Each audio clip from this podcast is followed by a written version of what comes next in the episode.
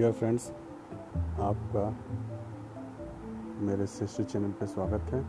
मैं अनुराग आप सबों के समक्ष आज इतिहास में एक युगांतकारी घटना के रूप में अठारह सौ सत्तावन की क्रांति के कारण हम उसके परिणामों पर जानने की कोशिश करेंगे।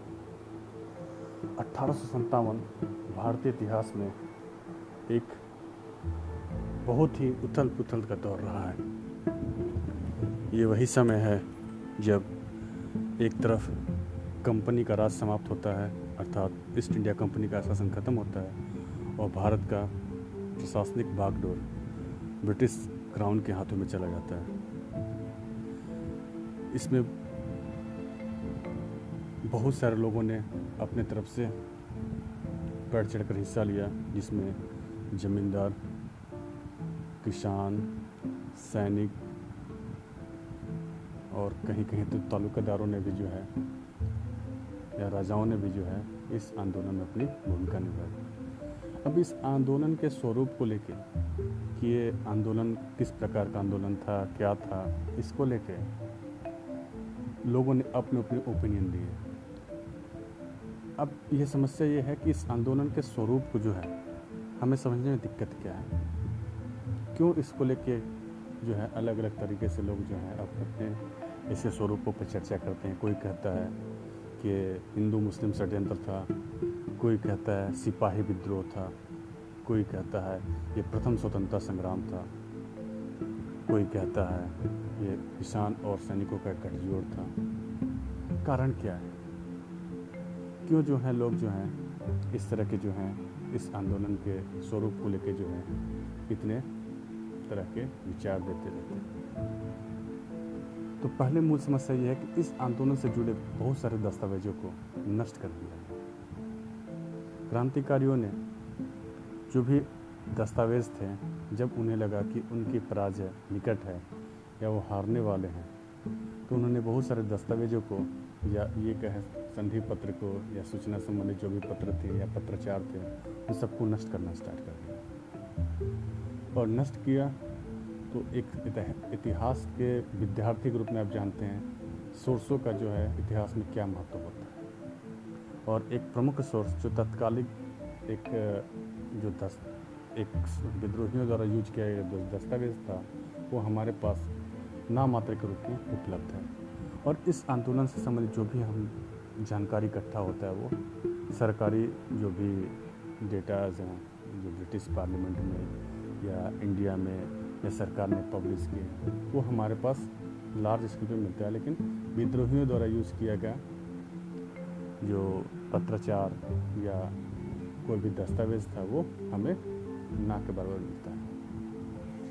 इसलिए इसके स्वरूप को लेके जो है किसी ने इससे कहा, जैसे हमारे यहाँ आप जानते हैं वीर सावरकर जी जो एक आप जानते हैं बहुत प्रमुख क्रांतिकारी के रूप में प्रसिद्ध रह चुके हैं, जिनको अंडमान निकोबार में काले पानी की सज़ा मिली थी, सब जेल में उनको रखा गया था।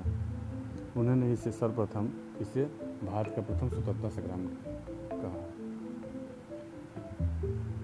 डिजरायली जो ब्रिटिश प्रधानमंत्री थे उन्होंने इसे षड्यंत्र कहा, किसी ने कुछ किसी ने कुछ। अब हम ये समझेंगे कि इस विद्रोह के पीछे के कारण क्या था, क्यों ऐसा हुआ कि अचानक से लोग जो हैं सत्ता के खिलाफ या ये कहें ब्रिटिश अंपायर के खिलाफ खड़े हो गए।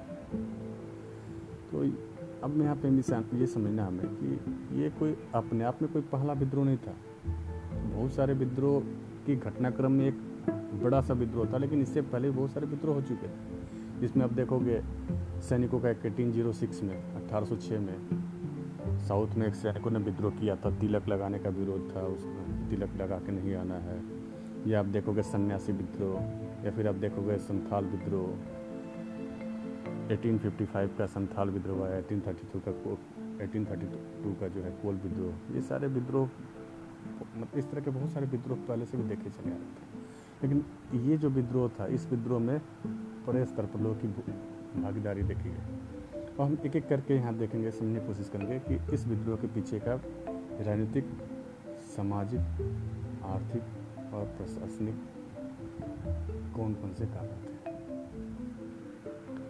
तो सबसे पहले आप यहाँ देखें कि अगर राजनीतिक कारण की बात की जाए तो क्योंकि देखो आप ये है कि राजनीतिक आर्थिक सामाजिक आपको समझाने के लिए जो है इस तरह हम डिवाइड कर देते हैं, लेकिन कोई चीज़ घटना अपने आप में सिर्फ राजनीतिक नहीं है, उसके पीछे आर्थिक भी है। कोई भी घटना सिर्फ आर्थिक ना होकर राजनीतिक भी है। तो ये सारी चीज़ें जुड़ी हुई, लेकिन समझने की दृष्टि से यहाँ पे हमने इसको राजनीतिक सामाजिक आर्थिक सांस्कृतिक या प्रशासनिक इस तरह के हम सब टॉपिक्स में डिवाइड करके समझते हैं। तो राजनीतिक कारण में सबसे पहले आप देखोगे कि जो ईस्ट इंडिया कंपनी की एंट्री होती है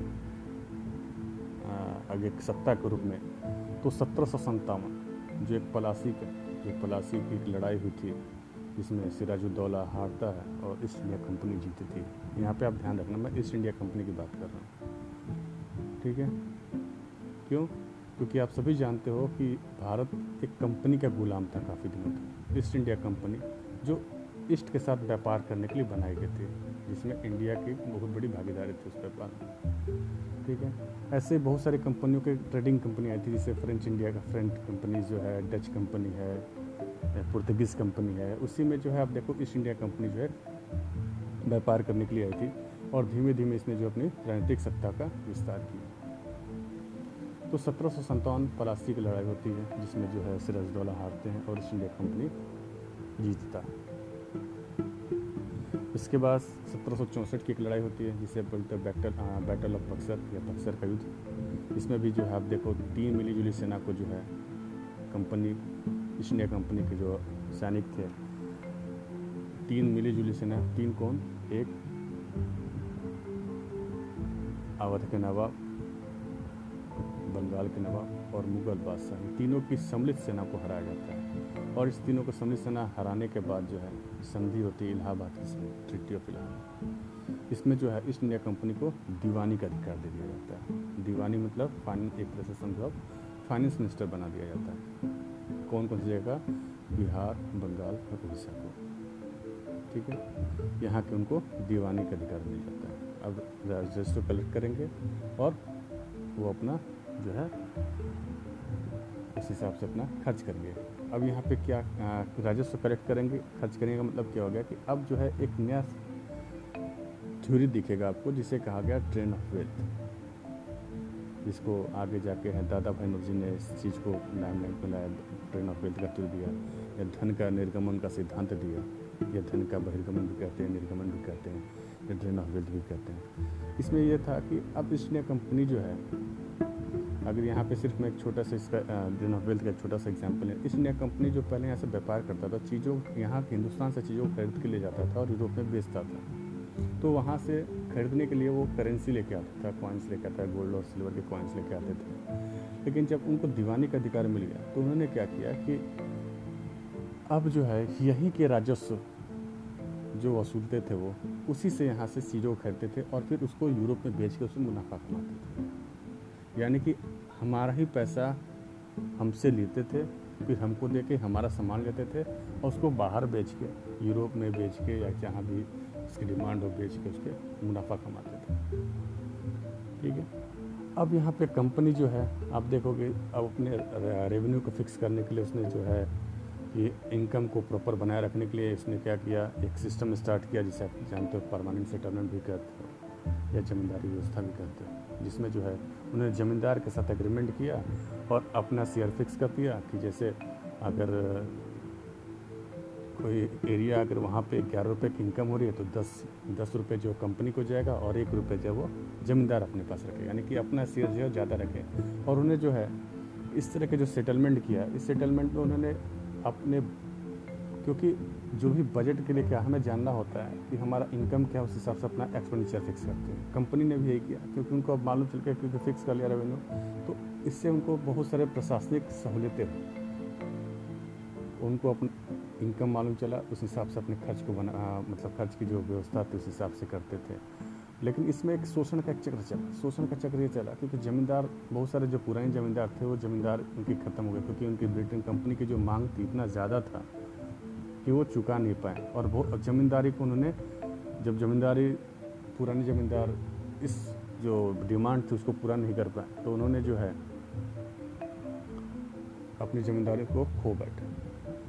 अब खो बैठे तो उनकी ज़िम्मेदारी को नीलाम कर दी गई, और नीलाम की गई तो ऐसे लोगों ने ज़िम्मेदारी कर ली जिनको ज़मीन से कोई ज़्यादा जुड़ाव नहीं था, खेती से ज़्यादा कोई जानकारी नहीं थी, और किसानों के साथ उनके कोई डायरेक्ट मतलब रिलेशंस नहीं थे, क्योंकि जो पहले के ज़मींदार थे एक ट्रेडिशनल रिलेशन था किसान और ज़मींदार के बीच में, जिससे ज़मींदार जो है ज़रूरत के हिसाब से किसानों की मदद भी करता था, और किसान भी थे ज़रूरत के हिसाब से ज़मींदार के साथ भी खड़े रहते थे। लेकिन अब जो जहाँ ज़मींदार बने, बहुत सारे ज़मींदार ऐसे बने जो गाँव पर सूरत तक नहीं देखे, वो शहर में रहते थे, व्यापार से मुनाफा कमाया उन्होंने और उन्होंने ज़मींदारी खरीदी।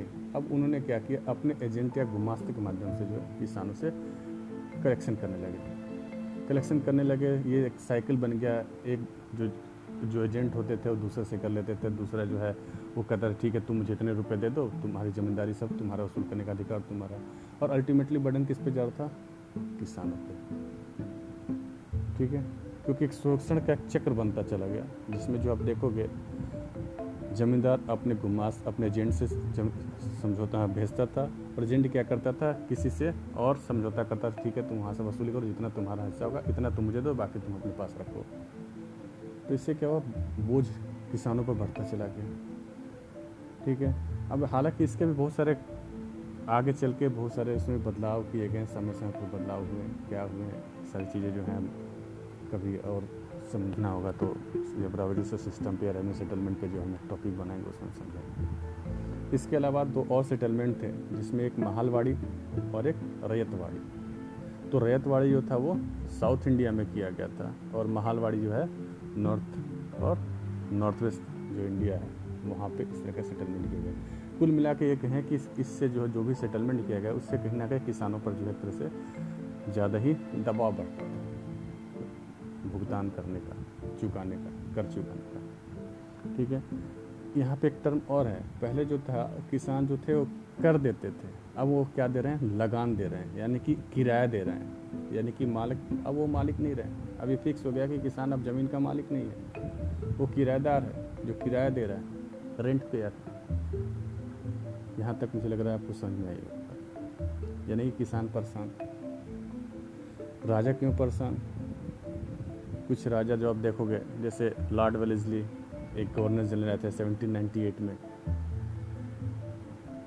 वो जो थे उन्होंने एक सहायक समिति की, सब्सिडी अलाइंस की, जिसमें जो है उन्होंने कहा कि तीन चीज़ें जो हैं, आप तीन एग्रीमेंट है इस पर साइन कर दो, सुरक्षा की जिम्मेदारी मेरी होगी। तीन एग्रीमेंट क्या था, उन्होंने कहा ठीक है सबसे पहले तो आप एक काम करो, आप अपनी जो सेना है उसको भंग कर दो।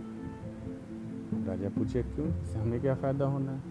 उसने कहा कि सेना आप रखे किस लिए, सुरक्षा के लिए, मैं गारंटी लेता हूँ आपकी सुरक्षा मेरी सेना करेगी। ठीक है, और आपकी सुरक्षा के लिए मेरा एक रेजिमेंट जो है हमेशा आपके राज्य में खड़ा रहेगा। राजा कहें ठीक है चलो ठीक है, और उससे मुझे क्या फ़ायदा, कहा कि जो अपनी सेना पर जो खर्च करते ना उससे आधे से भी कम पैसा जो आप मुझे देना, छोटे राज्य हो तो आप मुझे जो है करेंसी के रूप में या मुद्रा मनी के रूप में कुछ भी आप पे कर सकते हो, बड़े राज्य हो तो अपने किसी एक हिस्सा दे दो, ताकि जो है उस हिस्से से मैं अपने सैनिक का खर्च लाऊँ, और इस सेना जो खड़ी रहेगी वो आपको मदद के लिए हमेशा आपके लिए खड़ी रहेगी। और वेल डिसिप्लिन सेना है, वेस्टर्न स्टाइल में पूरा वेस्टर्न जो तरीके हैं या वेस्टर्न मिलिट्री सिस्टम है उसको फॉलो करती है, पूरा हथियारों से लैस, हमेशा आप जब डाउट रखोगे आप तब सुरक्षा के लिए खड़ी रहेगी। ठीक है, राजा को लगा वाह हम तो सेना के सुरक्षा से मुक्त हो गए, पड़ोसी हमला करेगा तो बचाने के लिए है, आंतरिक कोई विद्रोह हो रहा है तो भी ये सेना बचाएगी हमें। कहा चलो ठीक है, और कंपनी का एक एक काम ये भी करना है कि आपके और मेरे बीच एक दूत की जरूरत है, ताकि आपकी कोई समस्या मेरे तक पहुंचे या मेरी समस्या बात आप तक पहुंचाए, तो एक रेजिडेंट एक रेजिडेंट जो है तरह से दूत के रूप में आपके दरबार में रहेगा, कहे कुछ नहीं, बस आपके बीच और हमारे बीच कम्युनिकेशन का एक माध्यम होगा।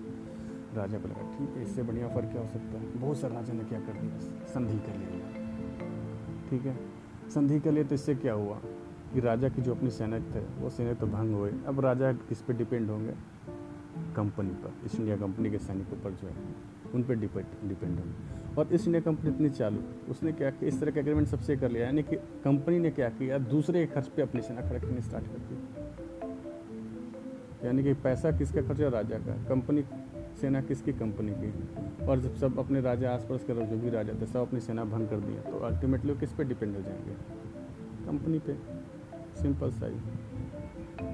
ठीक है, तो ये चीज़ समझ रहे हो कि राजा ये पर्सन इस तरह के सिस्टम से राजा एक तरह से पंगू टाइप में हो गया, राजा के प्रजा से कोई संबंध नहीं करते चले गए, क्योंकि दूरी बनती चले गई। राजा भी बहुत सारे निश्चिंत हो गए, वो लंदन में फ्रांस में जाकर बसने लगे, रहने लगे। एक काम ये भी किया, ये तो चलो वेलेजली का एक तरीका था जिससे जो है अपनी शक्ति बढ़ाने का। एक और महासे उस्ताद आ गए जिनका नाम था लॉर्ड डलहौज़ी। डलहौज़ी और खुराफाती, अठारह सौ अड़तालीस में डलहौज़ी साहब आए जो छप्पन तक रहे, विद्रोह से पहले तक रहे। लॉर्ड डलहौज़ी ने एक थ्योरी दिया जिसे बोलते हैं डॉक्ट्रिन ऑफ लैप्स की थ्योरी, या व्यक्तिगत का सिद्धांत, या हड़प की नीति भी कहते हैं इसे, व्यक्तिगत डॉक्ट्रिन ऑफ लैप्स या हड़प की नीति। इसमें इन्होंने कहा कि जो भी पुराने राजा, जो कंपनी ने जिस राज्य को बसाया है, जिस राज्य की स्थापना की है, जिनको संरक्षित किया है, हालांकि इसमें बहुत सारे क्लॉजेज हैं। सिंपल से कह लो, कंपनी ने कहा कि जो ब्रिटिश ईस्ट इंडिया कंपनी से जो प्रोटेक्टेड स्टेट हैं वो किसी बच्चे को गोद नहीं ले सकते। मतलब जैसे कंपनी के बहुत सारे राज्य थे ऐसे जो है उनको हड़पा, और पुराने राजा जो हड़ा हटा दिए गए थे तो उसकी जगह दूसरे छोटे राजा को बैठाया, बाकी बहुत सारे हिस्सा अपने मिला लिया, अपने टेरिटोरियल पार्ट बना लिया। तो अब उन्होंने कहा कि ये जो इस तरह के जो राज्य को जो कंपनी की मदद से खड़े हुए हैं वो राज्य को जो है गोद लेने का अधिकार नहीं है। अगर अपना वैध उत्तराधिकारी नहीं है तो दत्तक पुत्र नहीं ले सकते। दूसरे राज्य ऐसे थे कि गोद ले सकते थे लेकिन परमिशन लेना कंपनी से जरूरी था। ठीक है, और तीसरे स्टेट थे बड़े थे जो इंडिपेंडेंट था, कंपनी से उनका कोई डायरेक्ट का जो इस तरह का कोई समझौता नहीं था। तो बहुत सारे छोटे राज्यों को जो है जिनके अपने दत्तक पुत्र नहीं थे, सॉरी अपने ओन साइड नहीं थे, अपने बच्चे नहीं थे, तो कंपनी ने कहा आप गोद नहीं ले सकते, आपके राज्य जो है कंपनी का हो जाएगा। सतारा आप देखोगे, उदयपुर, ऐसी में क्रम आएगा आपको। उदयपुर ये उड़ीसा वाले उदयपुर की मैं बात कर रहा हूँ, ये राजस्थान लोगों में उदयपुर नहीं, उड़ीसा में जगह उदयपुर स्टेट था। तो सतारा महाराष्ट्र में है, उदयपुर है, ऐसे एक और स्टेट था जिसकी आपने कहानी सुना होगा, वीरता कहानी, खूब लड़ी मर्दानी वो तो झांसी वाली रानी थी। झांसी को भी यही कह के कि झांसी जो प्रोटेक्टेड स्टेट था और झांसी की जो रानी थी उनके अपने संतान थे और उन्होंने एक बच्चे को गोद लिया था, एडॉप्टेड चाइल्ड था। कंपनी ने कहा कि इसे हम आपका वैध उत्तराधिकारी नहीं मानेंगे, ये राज्य जो है आपके बाद जो है कंपनी का राज्य हो जाएगा। और देखो झांसी की रानी जो है बहुत दिन तक कंपनी से नेगोशिएट नेगोशिएट भी करती रही कि मेरे बच्चे को आप मान लो तो जो है मैं आपके हमेशा दोस्त की तरह रहेंगे हम लोग। कंपनी इस बात को माना नहीं, और देखो संतान के विद्रोह में कैसे जो है झांसी की रानी जो है अपनी शक्ति से, पराक्रम से जो कि दांत खट्टे कर रही है। अब जो है ये तो झांसी अठारह सौ तिरेपन में झांसी को हड़प लिया। ऐसे एक एक करके इस तरह जो है ना उन्हें लॉर्ड डलहौज़ी जो अपने हड़प की नीति या व्यक्तिगत का सिद्धांत डॉक्ट्रिन ऑफ लैप्स का जो थ्योरी था उससे एक एक करके उसने बहुत सारे भारतीय राज्यों को हड़प लिया। राज्य एक तो राज्य पहले ही राजा कमज़ोर हो चुके, दूसरे इस तरह बहुत सारे राज्यों को उसने हड़प लिया। तो कहीं ना कहीं जो सत्ता थी, सत्ता में भी एक तरह से नाराज़गी चल रही थी। आप इससे पहले देखो मराठे भी हार चुके थे, मुग़ल शासक उसकी कोई नहीं सुनता था, दिल्ली से पालम यमुना किनारे तक उसकी बात नहीं सुनी जाती थी, लाल किला के बाहर उसको कोई पूछने वाला भी नहीं था, शक्ति बिल्कुल शून्य हो चुकी थी। तो मुग़ल बादशाह भी अपने को असहाय पंगु महसूस कर रहे थे, किसान को आपने देख लिया, किसान भी परेशान थे। कुछ बुद्धिजीवी या हम ये कह सकते हो कुछ ऑर्थोडॉक्स भी लोग कहते हैं उनको, या कह सकते हो कि जो हमारे समाज के बहुत सारे लोग जो थे, जो बहुत सारे सामाजिक जो परिवर्तन किए जा रहे थे सत्ताधार और कंपनी द्वारा, उसका विरोध करते। जैसे लोग ये कहते थे ये हमारे सिस्टम में इंटरफेयर करने वाले आप कौन होते हो। जैसे एक्सेप्शनल एग्जाम्पल देखो अठारह सौ उनतीस में एक रेगुलेशन के माध्यम से लॉर्ड विलियम बेंटिक जो है उन्होंने जो है सती सिस्टम को एबोलिश किया, ख़त्म किया, एबोलिश किया, सती प्रथा की समाप्ति। ऐसे ही अठारह सौ छप्पन में देखोगे ईश्वरचंद्र विद्यासागर के कहने पे जो है कैनिंग साहब ने ये विडो री मैरिज की शुरुआत की। ये दोनों काफ़ी इंपॉर्टेंट रहा है। ये उनतीस, अठारह सौ उनतीस में जो सती सिस्टम ख़त्म किया गया, इसमें हमारे कुछ लीडर्स जैसे राजा राम मोहन राय, जिसको फादर ऑफ मॉडर्न इंडिया भी कहा जाता है, उन्होंने काफ़ी कोशिश किया। नो डाउट ये सती सिस्टम एक बहुत ही बैड रिचुअल्स था, बहुत ही गलत प्रथा थी। इसमें जीवित पति के मरते ही स्त्री को जीवित जलना होता था, उसके शव पे बैठना होता था, जिंदा स्त्री को जला दिया होता था। लेकिन कुछ लोग ये कहते थे कि चलो ये हमारे समाज की बुराई है, इससे सुधारने वाले तुम कौन होते हो, ये हम अपने आप सुधारेंगे, तुम कौन होते हो, बाहर से आए और आके हमारे समाज में इस तरह के परिवर्तन किए जा रहे हो। तो कुछ लोग उनके इस परिवर्तन से नाराज़ थे। ठीक है, एक ऐसा ही एक्ट आया था जिसमें जो देखोगे, जिसमें जो है कहा गया कि अगर रीजन चेंज हो जा रहा है तो किसी को भी जो है प्रॉपर्टी से, इनहेरिटेंस प्रॉपर्टी से उसको बेदखल नहीं किया सकता है। यानी कि अब लोगों को लगा कि अब लोग क्रिश्चियन बना के कंपनी जो है बाप दादा की संपत्ति में से शेयर दिलाना चाहती है। ऐसे अफवाह चल रहा था कि अब कंपनी जो सबको क्रिश्चियन बनाने पर तुली हुई है। बहुत सारे मिशनरीज आ रहे थे इंडिया में, सैनिक विद्रोह इसलिए कर रहे थे।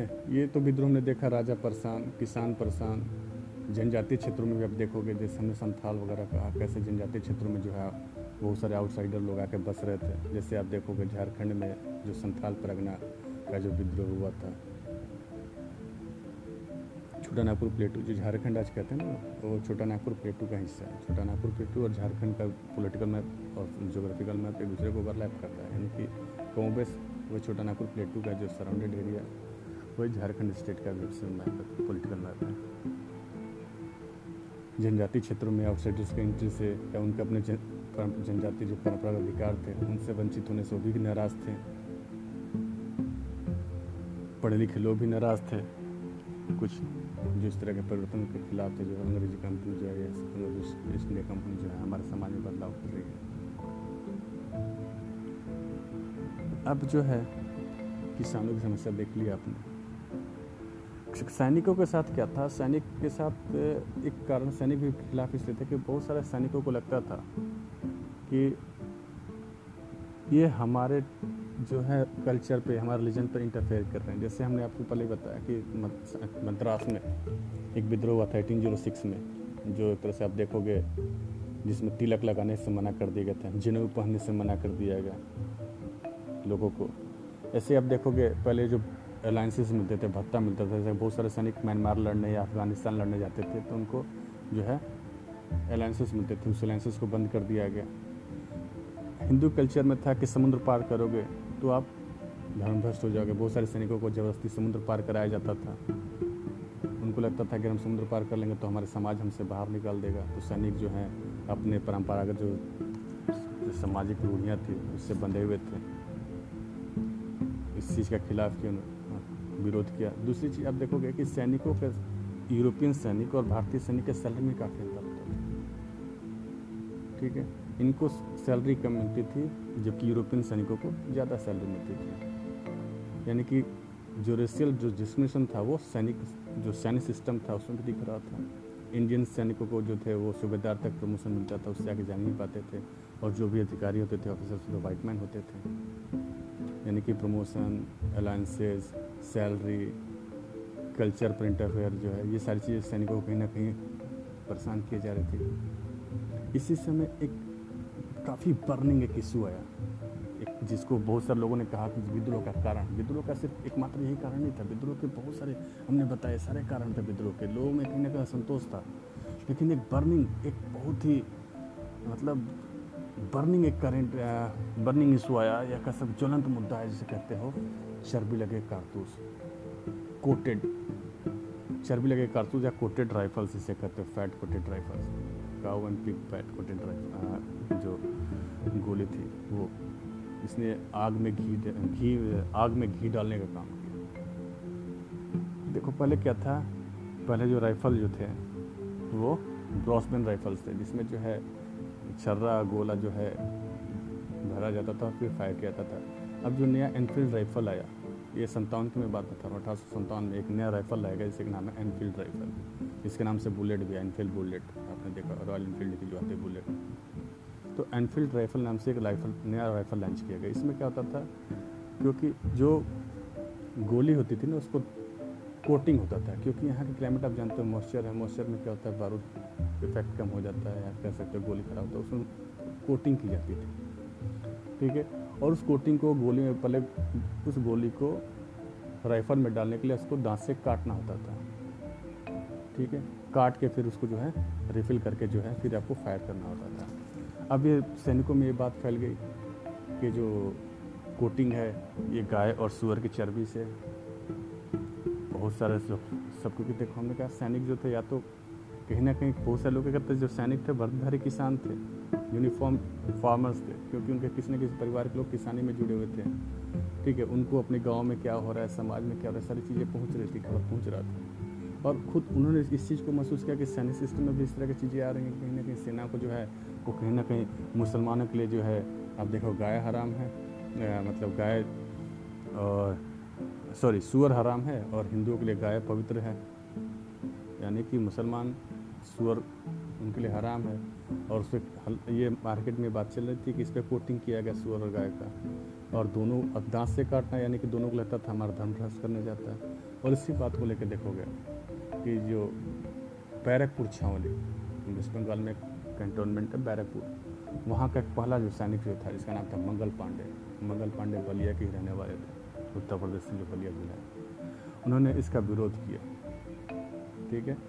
और जो है पहला स्वतंत्रता पहला जो विद्रोही के रूप में है अठारह सौ सत्तानवे के पहले विद्रोही के रूप में जो है मंगल पांडे को याद करते हैं, ठीक है। और उसके बाद से जो विद्रोह की जो बिगुल फूकी गई वो विद्रोह जो है शुरू होता है जो कंपनी की सत्ता को ही उखाड़ देता है। तो आज के हमारे इस वीडियो में सॉरी आज के इस हमारे ऑडियो में हम इस विद्रोह के कारणों को समझें।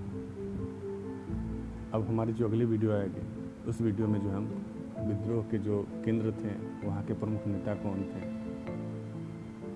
विद्रोह को के बाद इसके परिणाम क्या हुए, उस चीज़ को हम कवर करने की कोशिश करेंगे। अभी तक इतने, धन्यवाद।